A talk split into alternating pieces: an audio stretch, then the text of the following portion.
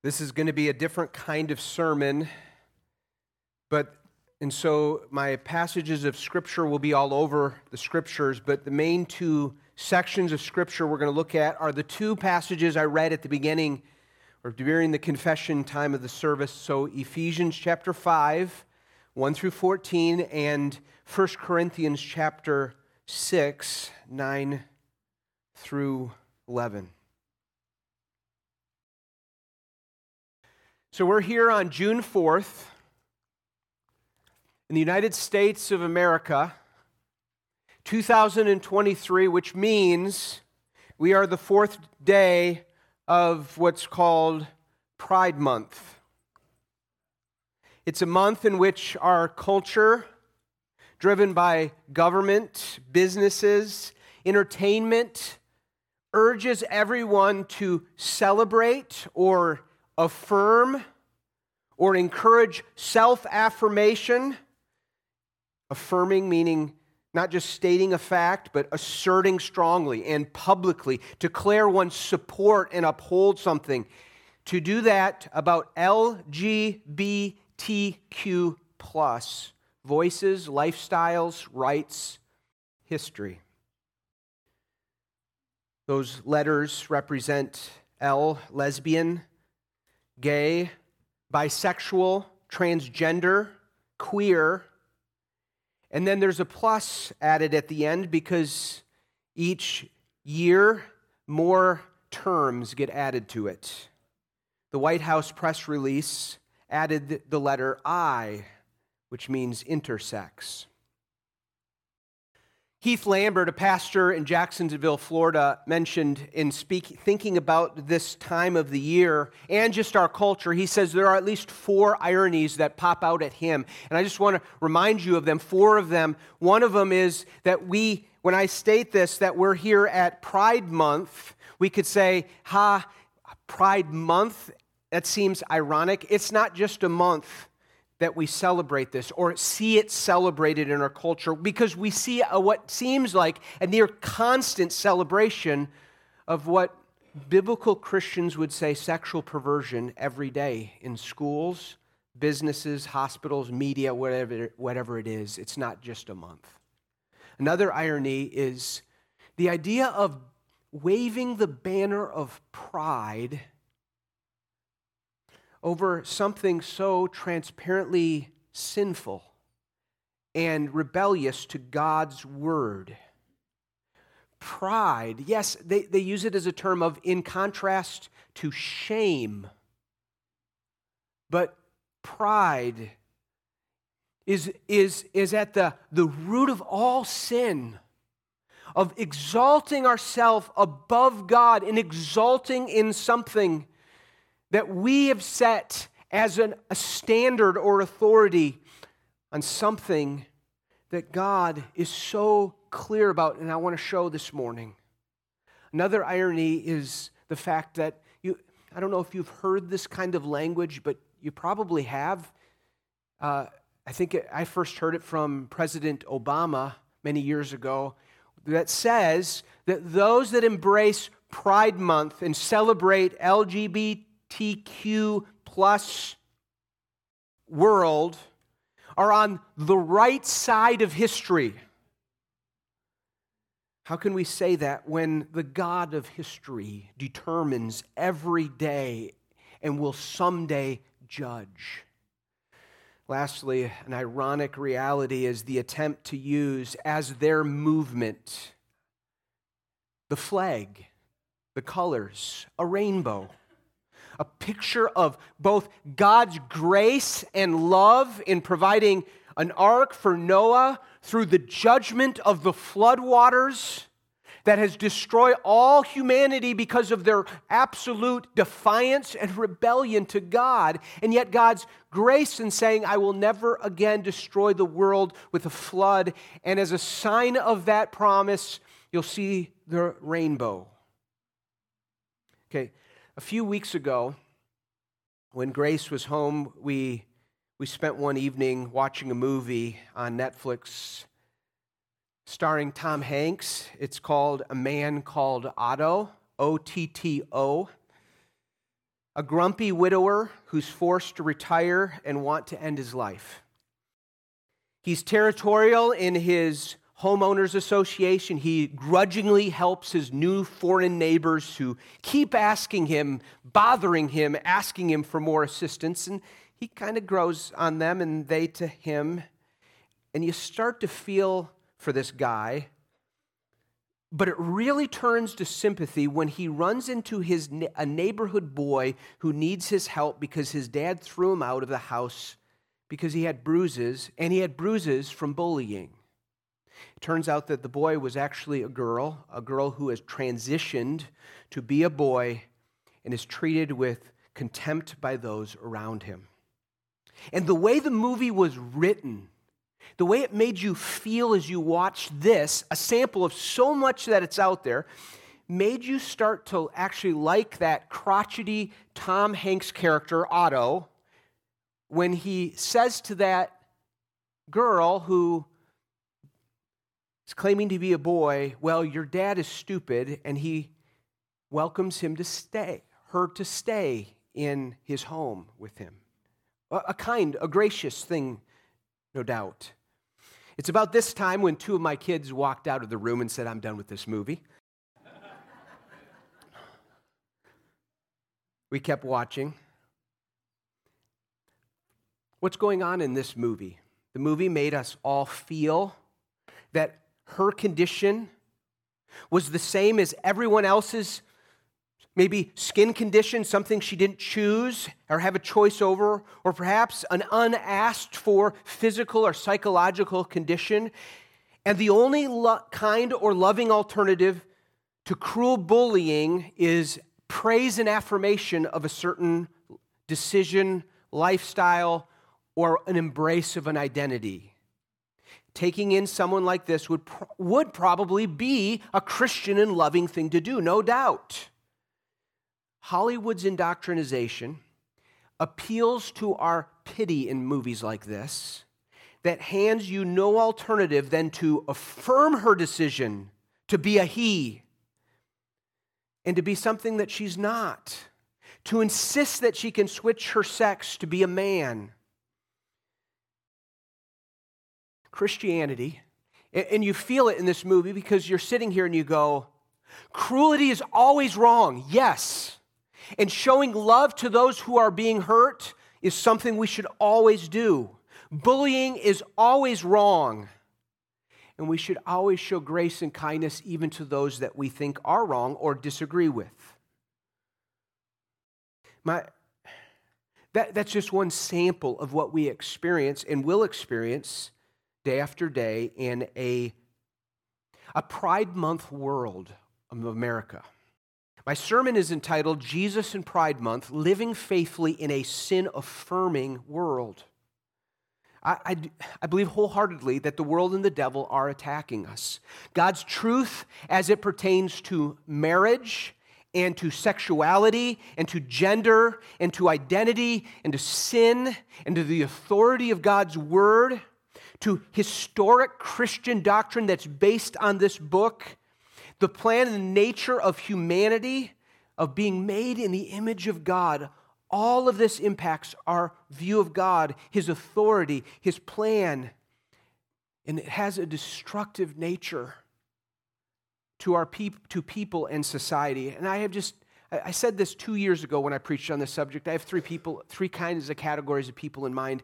I do believe that most in this room are probably conservative, Bible believing Christians that do not be, need to be convinced that this Pride Month affirming is, is wrong. We don't need to be convinced one way or another. You are solid and probably in agreement on here. I pray, though, that I would help arm you to think rightly about God and the gospel and our responsibility, both with a, a, a contending for the truth and with the truth, just loving and living the gospel to broken in a broken world as a broken person.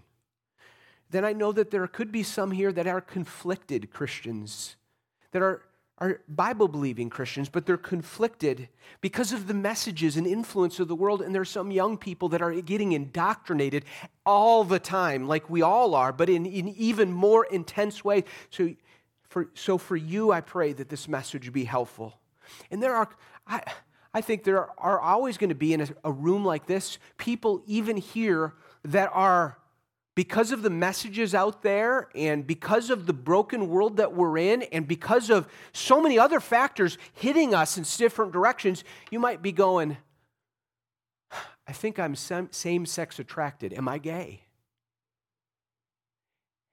Am I a different gender? Do I have this, this gender dysphoria? There could also be some in this room that they might fit in different category for them they embrace Pride Month, or, but they're, they're seeking the truth, and I, I pray this would be helpful. I, I just read to you at the beginning of this service those two passages Ephesians 5, 1 through 14, and then what you have at the back of your bulletin, 1 Corinthians 6, 9 through 11. I'm going to read those three verses, and I want to I want to jump into this. Paul says this do you not know that the unrighteous will not inherit the kingdom of God? Do not be deceived, neither sexually immoral or idolaters or adulterers, nor men who practice homosexuality, nor thieves, nor greedy, nor drunkards, nor revilers, nor swindlers will inherit the kingdom of God. And such were some of you, but you were washed you were sanctified, you were justified in the name of the Lord Jesus Christ and by the Spirit of our God. I want to bring to you, though a little different than two years ago when I preached on this subject, in some ways I have three main points that I want to just say the same thing I said as two years ago. Because as Paul said to the Philippians in Ephesians 3, to, to speak the same things to you is no trouble to me and is, is safe for you. And so I, I want to say to you this morning three things that one, God's word matters. I know you know that, but I just need you need to be reminded of that. And and God's son rescues. And God's call, when He rescues us, He calls us into something. God's call, if you're saved, you're the called, you're part of the called. Commissions, it calls us to a mission. And, those are the three things that I want to bring to you this morning. Looking at several passages of Scripture, I want to begin by saying that God's word matters. Faith Church. We surely say that with our words. We try to express it with our actions. I pray that we'll really mean it. God's word, I could say it different ways. God's word settles it. God's word is our rule. I, God's word matters. And, and you get that tone in these verses that I read during our confession when he says, Don't be deceived. Why? Because you could be deceived, but I want to tell you the truth. The truth matters because the things he says, because of these things, the wrath of God is coming to you. That's, that matters. Truth about judgment, eternal judgment, is a really big deal. Or do not be deceived. Don't you know that those who are unrighteous will not inherit the kingdom of heaven? And all who do not inherit the kingdom of heaven, Jesus made it very clear, they will enter into eternal judgment in which there will be gnashing and weeping of teeth. And so, as we move into this, I just want to remind us, Faith Church, let us never, never forget this. Young people, my kids, teens, all ages, God's word matters. It is always relevant to us. It has never got, it has not got outdated. It relates to us today. It, it hasn't gone out of fashion, even though the world would say it. It's from our Maker. How could it not be more relevant and significant? He, he designed us and made us so everything He has to say is, is really good. We should listen up to what He has to say. And God's Word rules, it does rule. God's word isn't just a matter of suggestions that you might say, oh, I'll consider that. It isn't merely good advice, it is ruling words. God's words are laws, and we will be held to those and given, we will give an account. God's word upholds us by the word of his power. His word always rules, not our, not our feelings or our desires, but his truth. If there's anyone who has the right to meddle with our impulses, our sexuality, our desires, our opinions, it's God. And we submit ourselves to Him. The last thing I just want to, I, I want to, I want to just emphasize to you when, it, when you think about God's word matters is that for us to say God's word rules we will never be the kind of Christians that we need to be if we go, yeah, God gives us some hard truths, but I don't like it, but I'm going to accept it. I want to say this God's word is right. And that means it's true, it's good, and it's beautiful. Sometimes it won't look good and beautiful because we are bent and twisted and so fashioned by the streams and the atmosphere that's around us that we don't see it as good and true and beautiful. But God's word is absolutely true. It's absolutely the way that God is that is is always right. God's word is perfect. The psalmist says in 18, the word of the Lord proves true. He is a shield for all who take refuge. Proverbs 30 verse 5 Every word of God proves true. He is a shield to those who take refuge. Peter writes to the church and says, All flesh is like grass, and the flower of the grass. The grass withers, the flower fails, but the word of God remains forever. God's word remains forever. Now, I just I, I brought these points to you. I have some different things to say about them. I want to remind you of them. And so a lot of you weren't even here two years ago. What does God's word have to say about sexuality? I would say even gender and LGBTQ. Let me, let me give you five s- statements. Number one, it should be up on the screen here. God created man in his own image, and he made them, God, God made man in his own image, male and female. Genesis 1 27 and 28 says, God created man in his own image. In the image of God, he created him, male and female, he created them. And God blessed them. And God said to them, Be fruitful and multiply and fill the earth. And around 2017 18, there was a statement called the Nashville Statement. I recommend you looking it up. National, Nashville Statement on Sexuality. It is solid, it is good. I embrace it, I sign it. it says this Scripture teaches us that there is but one God who alone is creator and Lord of all. To him alone, every person owes glad hearted thanksgiving, heartfelt praise, and total allegiance.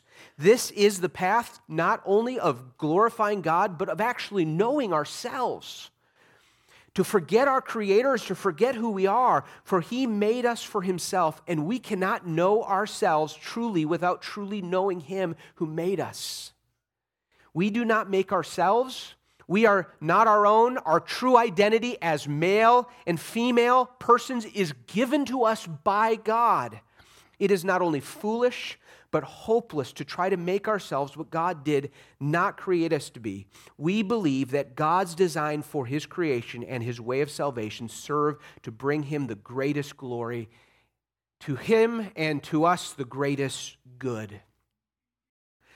That's foundation number one. That's what we believe God's word says. Number two, God brought male and female together in marriage to enjoy a committed, one flesh sexual relationship.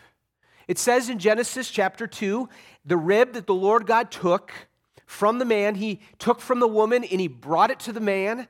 Then the man said, This at last is bone of my bone and flesh of my flesh. She shall be called woman, for she was taken out of man. Therefore, a man shall leave his father and mother, and they shall hold, he shall hold fast to his wife, and the two shall become one flesh. Just recently, I mentioned this last week, Tim Keller, one of uh, a famous American pastor, so helpful in so many ways, including understanding our culture and apologetics, says these three things about marriage and sex that I think are so important and so ignored. And I just I want you to hear them. God made marriage. First, marriage is designed to reflect how God's saving grace unites two very different beings, Christ and his people who otherwise would remain separate. Marriage is a picture of Christ and his people coming together. Marriage was made so that God to also unite different male, female, they're different. You male and male can't marry. It's not marriage. Woman and woman cannot marry, female and female do not marry.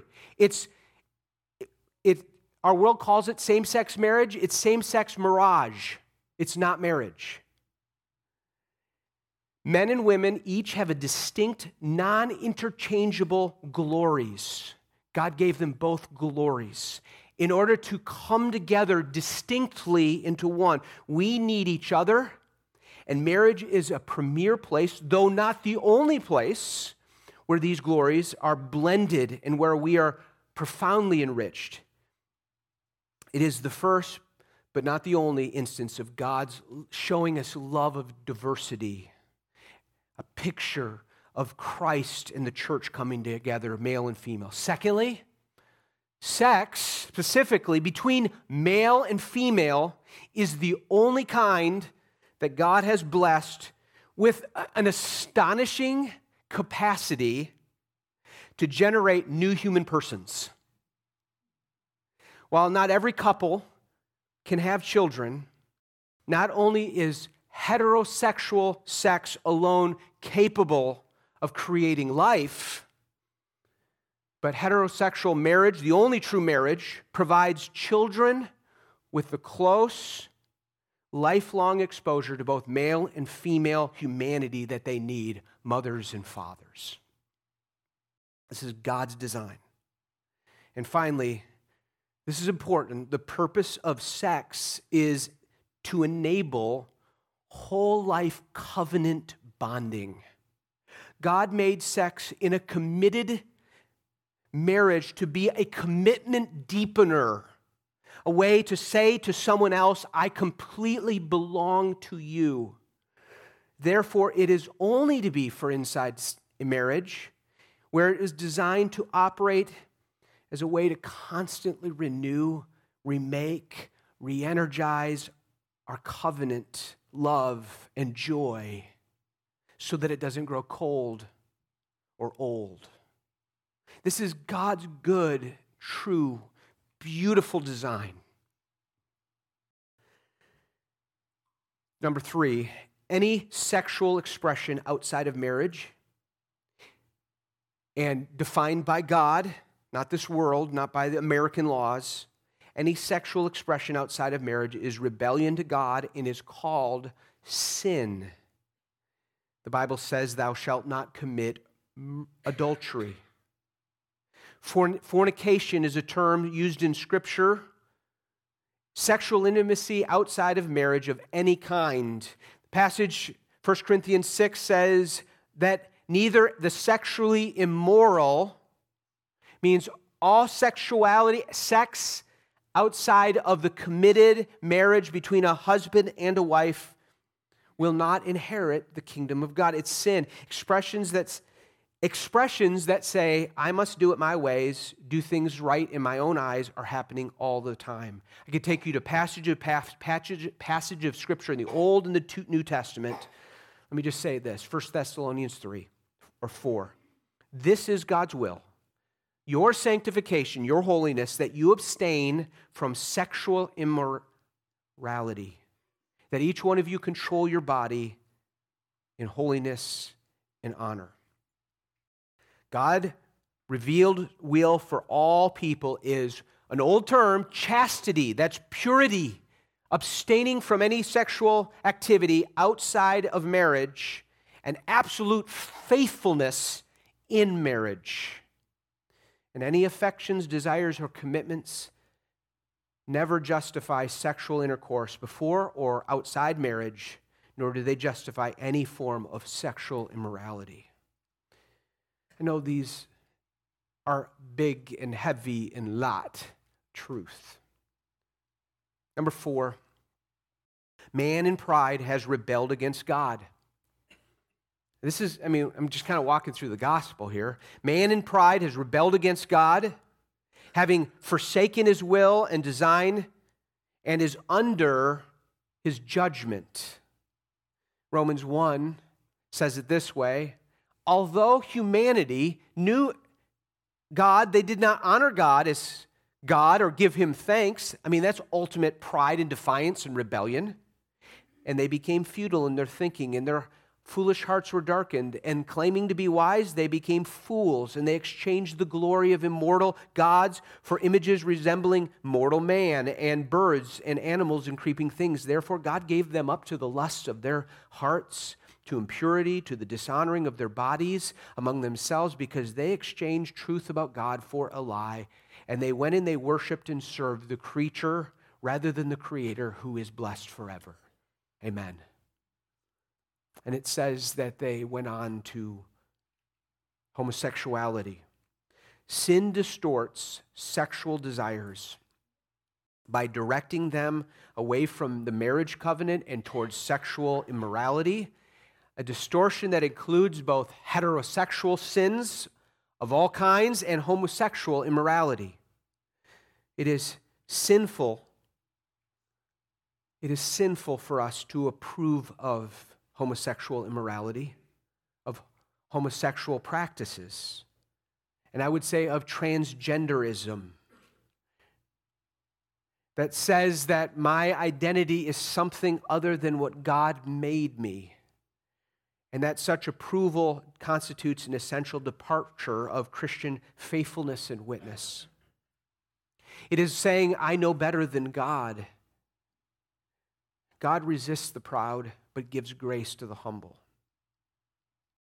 And what we see in my fifth point here, just under this God's word matters, these are truths about it. LGBTQ and this pride affirming, embracing way are examples of this rebellion. It's not the only rebellion, they're examples. I, have read this here over a few times now. He says, Don't be deceived. And he lists sexual immoral, idolaters, adulterers, nor men who practice homosexuality, nor thieves, nor greedy, nor drunkards, nor revilers, nor swindlers will inherit the kingdom of God. Here's some heavy truths here sexual sin, and he mentions it here, he mentions all sexual immorality, all adultery. It would include all sex outside of marriage, lust in the heart, pornography, sexual abuse, incest, homosexuality. All sexuality is serious. All sexual sin is serious. But, but this passage also says that sexual sin is not unique, also, because he lists a bunch of other things. He says, those who are greedy and idolatrous and drunkards and revilers and swindlers. All that is contrary to what God made us to be. I, time keeps me from mentioning passage after passage that makes it very clear that God forbids the practice, we should say, of homosexuality. Leviticus 18, 22, Leviticus 20, verse 13, both make that really clear. Paul does in Romans chapter 1 and in 1 Timothy chapter 1.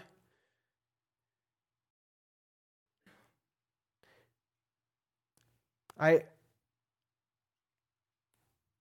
I have a few copies of a book that I, I recommend and would love for, if you want to come up to me afterwards, I'd love to give a few of these out if you promise to read it. Sam Allberry is, is a pastor in Nashville, Tennessee. He is a single man, probably about my age. I, ha- I don't know him personally, but I have friends who do know him personally, are very good friends with Sam. Sam's been a pastor for many years. He grew up thinking he was gay because he had same sex attraction. He still does. And he would say, he would say, I, I have these feelings towards other men. God's word is absolutely clear that those feelings are sinful and wrong if I act upon them, give myself to them, and think that that's who I am. I am not gay, I'm a Christian. That's my identity. I struggle with same sex attraction, and he has remained unmarried to this day and embraces chastity, and he seeks to help people understand these things. This book is called Is God Anti Gay? and other questions about Jesus, the Bible, and same sex sexuality. It's a short and really, really helpful book. I just recommend to you. I, I hope I get several of you that would come up and say, Hey, I, would like to read it. Um, I'd like to have it. Um, I don't think that anything that I say to you in what I believe the Bible affirms as truth about sexuality, about humanity, about gender. I don't think any of you sat here and go, that surprised me. I didn't think Pastor was going to take that side of the equation, that side of the position. I don't think any of you probably did that. But I, I want to transition to the second point is this that is just so important for us to never get over and remember is that God's Son rescues. God's word matters, but God's Son rescues.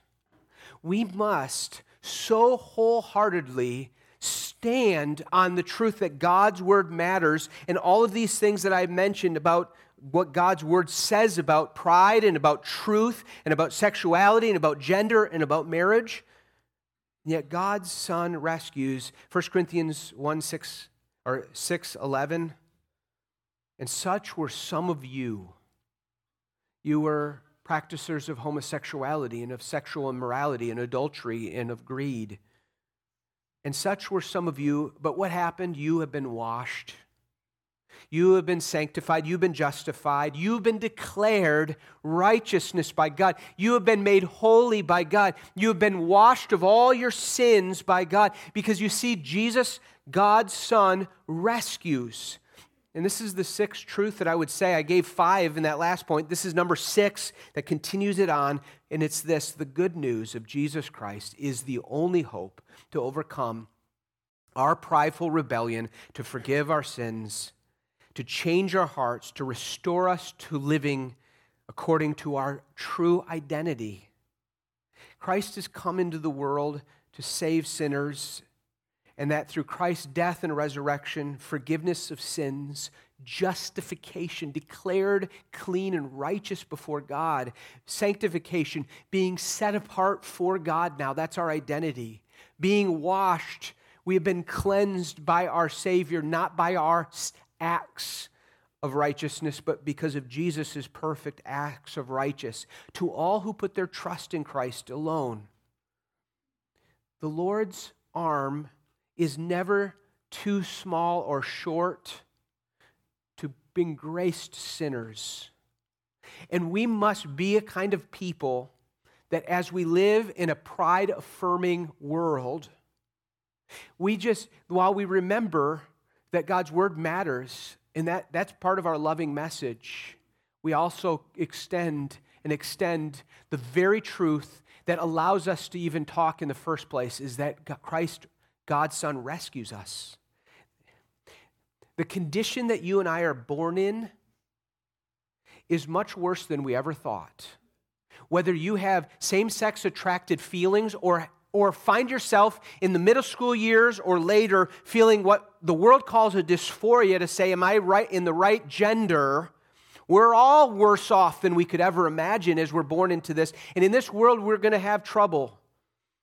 Christianity is not for good people. It rescues bad people and changes them. It rescues messed up people, people that are bent and broken because of the fall of sin in Genesis chapter 3. And the grace of God is better than we could ever imagine. It, it extends and meets every condition and embraces and brings and restores and loves. The Lord Jesus Christ came on this earth and he died for me. He died for you that you would have an identity that isn't male or female, first and foremost, and not according to your sexuality or desires towards sexuality that you feel from within, but based on what Jesus has done for you. He made himself your, you're in Christ. And the way we come to him is not by reforming ourselves first and foremost, but by believing this truth that is too good to be true is true and returning from our sins and trusting in Him, believing in Him, having faith. The true Christian never recovers from his conversion to this new identity. Paul says it is a trustworthy saying and is worthy of all acceptance that Christ Jesus came into the world to save sinners, of whom I am the foremost. And so, Christians, if we're going to embrace and live and walk in a sin affirming, pride affirming world, we need to know our son, the Son of God rescues, and He's rescued me, and I have to, I have to live in that world with that mindset, which is full of uh, different mindsets, not self righteousness but embracing God's righteousness and seeking to extend it to others. God showed his love towards us that while we were sinners, Christ died for us. So we, we don't live according to the flesh, but according to the Spirit because of what he's done for us. And we should say, when we see others broken and different and embracing LGBTQ plus mindsets and lifestyles, we say, who sees anything different in you? What have we received that we didn't receive as a gift? And oh, we long for them to know the rescuing grace of God. We sing of these truths like what riches of kindness he's lavished on us. His blood was a payment, his life was the cost. We stood neath a debt we could never afford. Our sins, they are many. His mercies are more. And so, at this point, I just say to you, Faith Church member, visitor, young person, old, having been at church for decades or just starting, I hope you come or have come to Jesus for rescue. Dear brother or sister, do you remember that Jesus has rescued you from your sin? And if so, that should humble you and gladden your heart to care for others to instead of looking at people with disdain, look at them with loving pity, not condescension, but care. And if you're conflicted because of your sin and your sinful desires of a dysphoria or same sex attraction, I want to tell you, you perfectly qualify for God's saving grace. This room is full of evil desired people who have been saved and are still being changed by the forgiving grace of God. God's Son rescues. And then lastly, it calls us and it commissions us. So I just, this third point, just to kind of keep some parallelism God's call commissions. He converts our identities. We're now in Christ. We're children of God. Children of God start to look like their father. We've been called to be like this. Ephesians 4 says we've been called to walk a certain way, to live a certain way, to have a commission, a calling. Brian and Heather Mack they're and Phoebe are headed because of the great commission to go to the mission field, we've been called to the mission of our life. This commission is in our homes, in our schools, in our churches, in our workplaces, wherever we go. And so, just I'm going to remind you these broad categories. We are to walk in love. Ephesians 5 says we are to be imitators of God as children and walk in love as Christ loved us and gave himself for us. Guys, love speaks the truth. Love isn't just being nice We have love. Love is often not just being nice, it's being kind. But we live in a world of niceness that ignores a lot of things. Love isn't just embracing of a niceness or empathy. Love defends and fights for the weak and vulnerable. I would say that one of the reasons that we as Christians should deeply care for what's going on, in which there is this absolute, I would say, disgusting perversion of sexualizing our children in this society and getting them to doubt their gender when they're already in a weak, vulnerable stage of adolescence, especially girls, and then sending them through a ridiculous kangaroo court of medical opinions and sending them, giving them ideas that they are going to be a lot better off if they get hormone therapy or surgery. It's disgusting, it's wicked, and though if we love them, we should lovingly speak out. Love engages in relationships. It would mean that if you have a neighbor or a coworker, someone that's in your life that is LGBT TQ. Your posture is I want what's best for him or her. I pray for him. He is she he or she is not my enemy, but my but a, a person that God has sent me to love. Love engages relationships. It shows compassion. Love embraces and enters the space people in your life, and it will do it at great cost.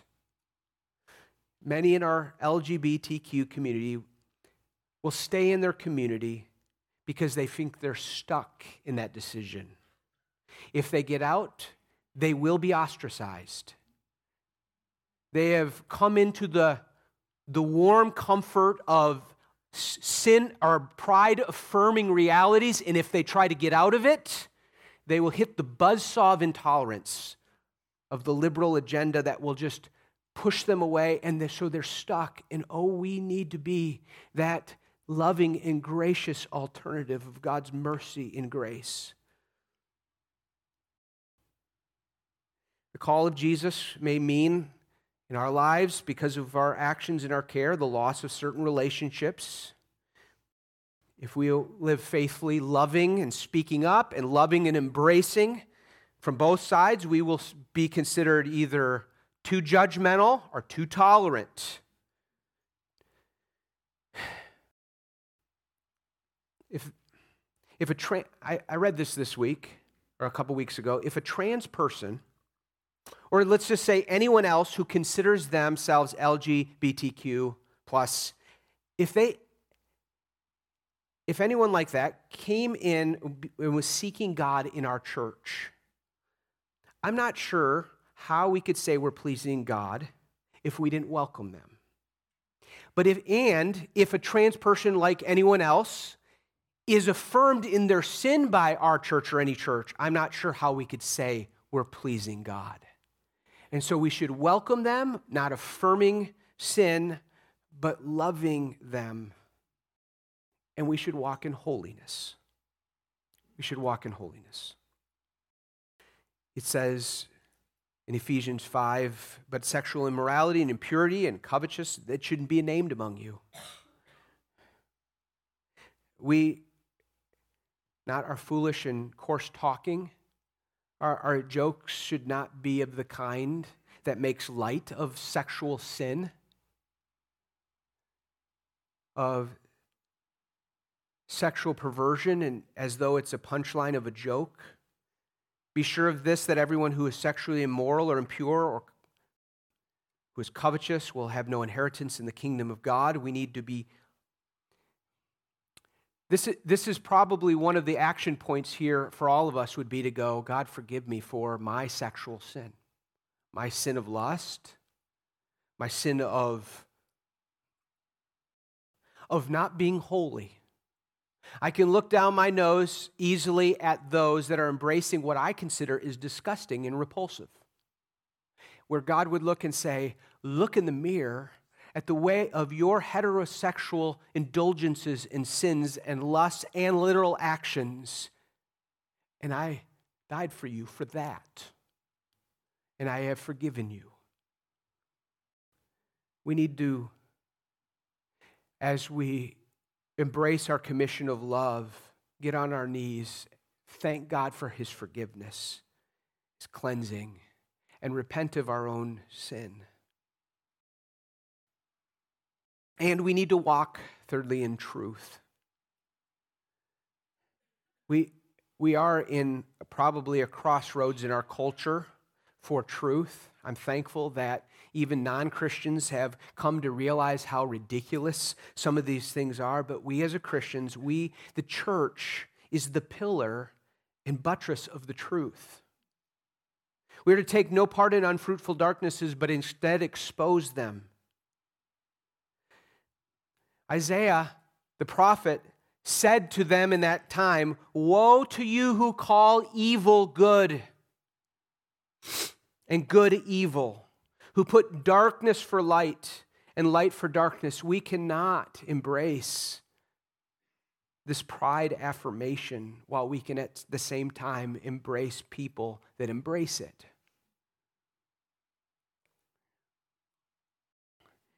And we need to be really grateful.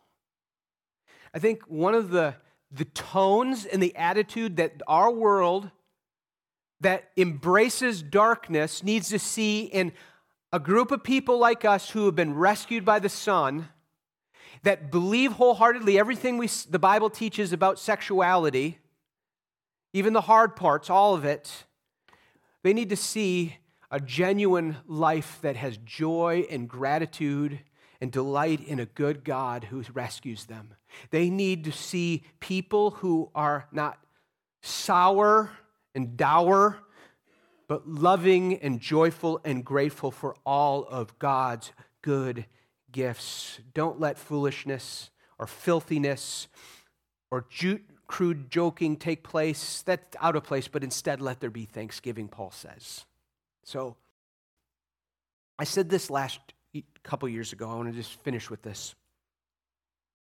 May we, if we are, if you are more disgusted by homosexuality or trans, transgender people than your own sin, you probably have mistaken, you probably have a mistaken understanding of God's holiness. And if you're more fearful to hurt feelings than you are of the horrific fate of prideful defiance to God's word manifest in Pride Month, then you have a mistaken understanding of God's wrath upon sin. And if it's harder for you to imagine loving people who embrace LGBTQ plus than other lost people, you probably have a mistaken understanding of God's love. And if you desire more to be accepted by the culture around you as broad minded and gracious, then loyal to God's law, you probably have a mistaken understanding of God's character and authority if you have a harder time imagining sexual sinners of the LGBTQ variety being saved than anyone else, you probably have a mistaken understanding of God, His grace, His mercy, and the promises in the gospel. And if you don't think that this world, including the promoters of Pride Month, needs desperately for us to hold firmly and to speak lovingly of Christ and the truth of his word, we do not understand the message of the gospel or our call to be salt and light in this world. May God help us live under this conviction joyfully, lovingly, thankfully. God word, God's word matters and his son rescues and it commissions us to living. Let's pray. Oh God, I do pray that you would you'd please help us. There is just so much more to say and be said and to think through and to work out. We could fall on off the rails on one side or the other so easily, and so we ask for the wisdom and grace to do so. I do pray that you would be with young or old, who would say, I pray that they would not respond, I could never ask for help after a message like this. I pray that they would say, I can ask for help for, in a message like this. I pray that you would help us to be a home and a family, a hospital for sinners, because we all are. Oh, I pray that you would make the gospel of Jesus Christ so precious and personal and practical to each one of us, to those who are saved and to us that are extending it to those that are not saved. Oh God, please, I pray that in the coming years that the the truth would prevail through the loving people of God standing for the truth with grace and love. And I pray these things in Jesus' name. Amen.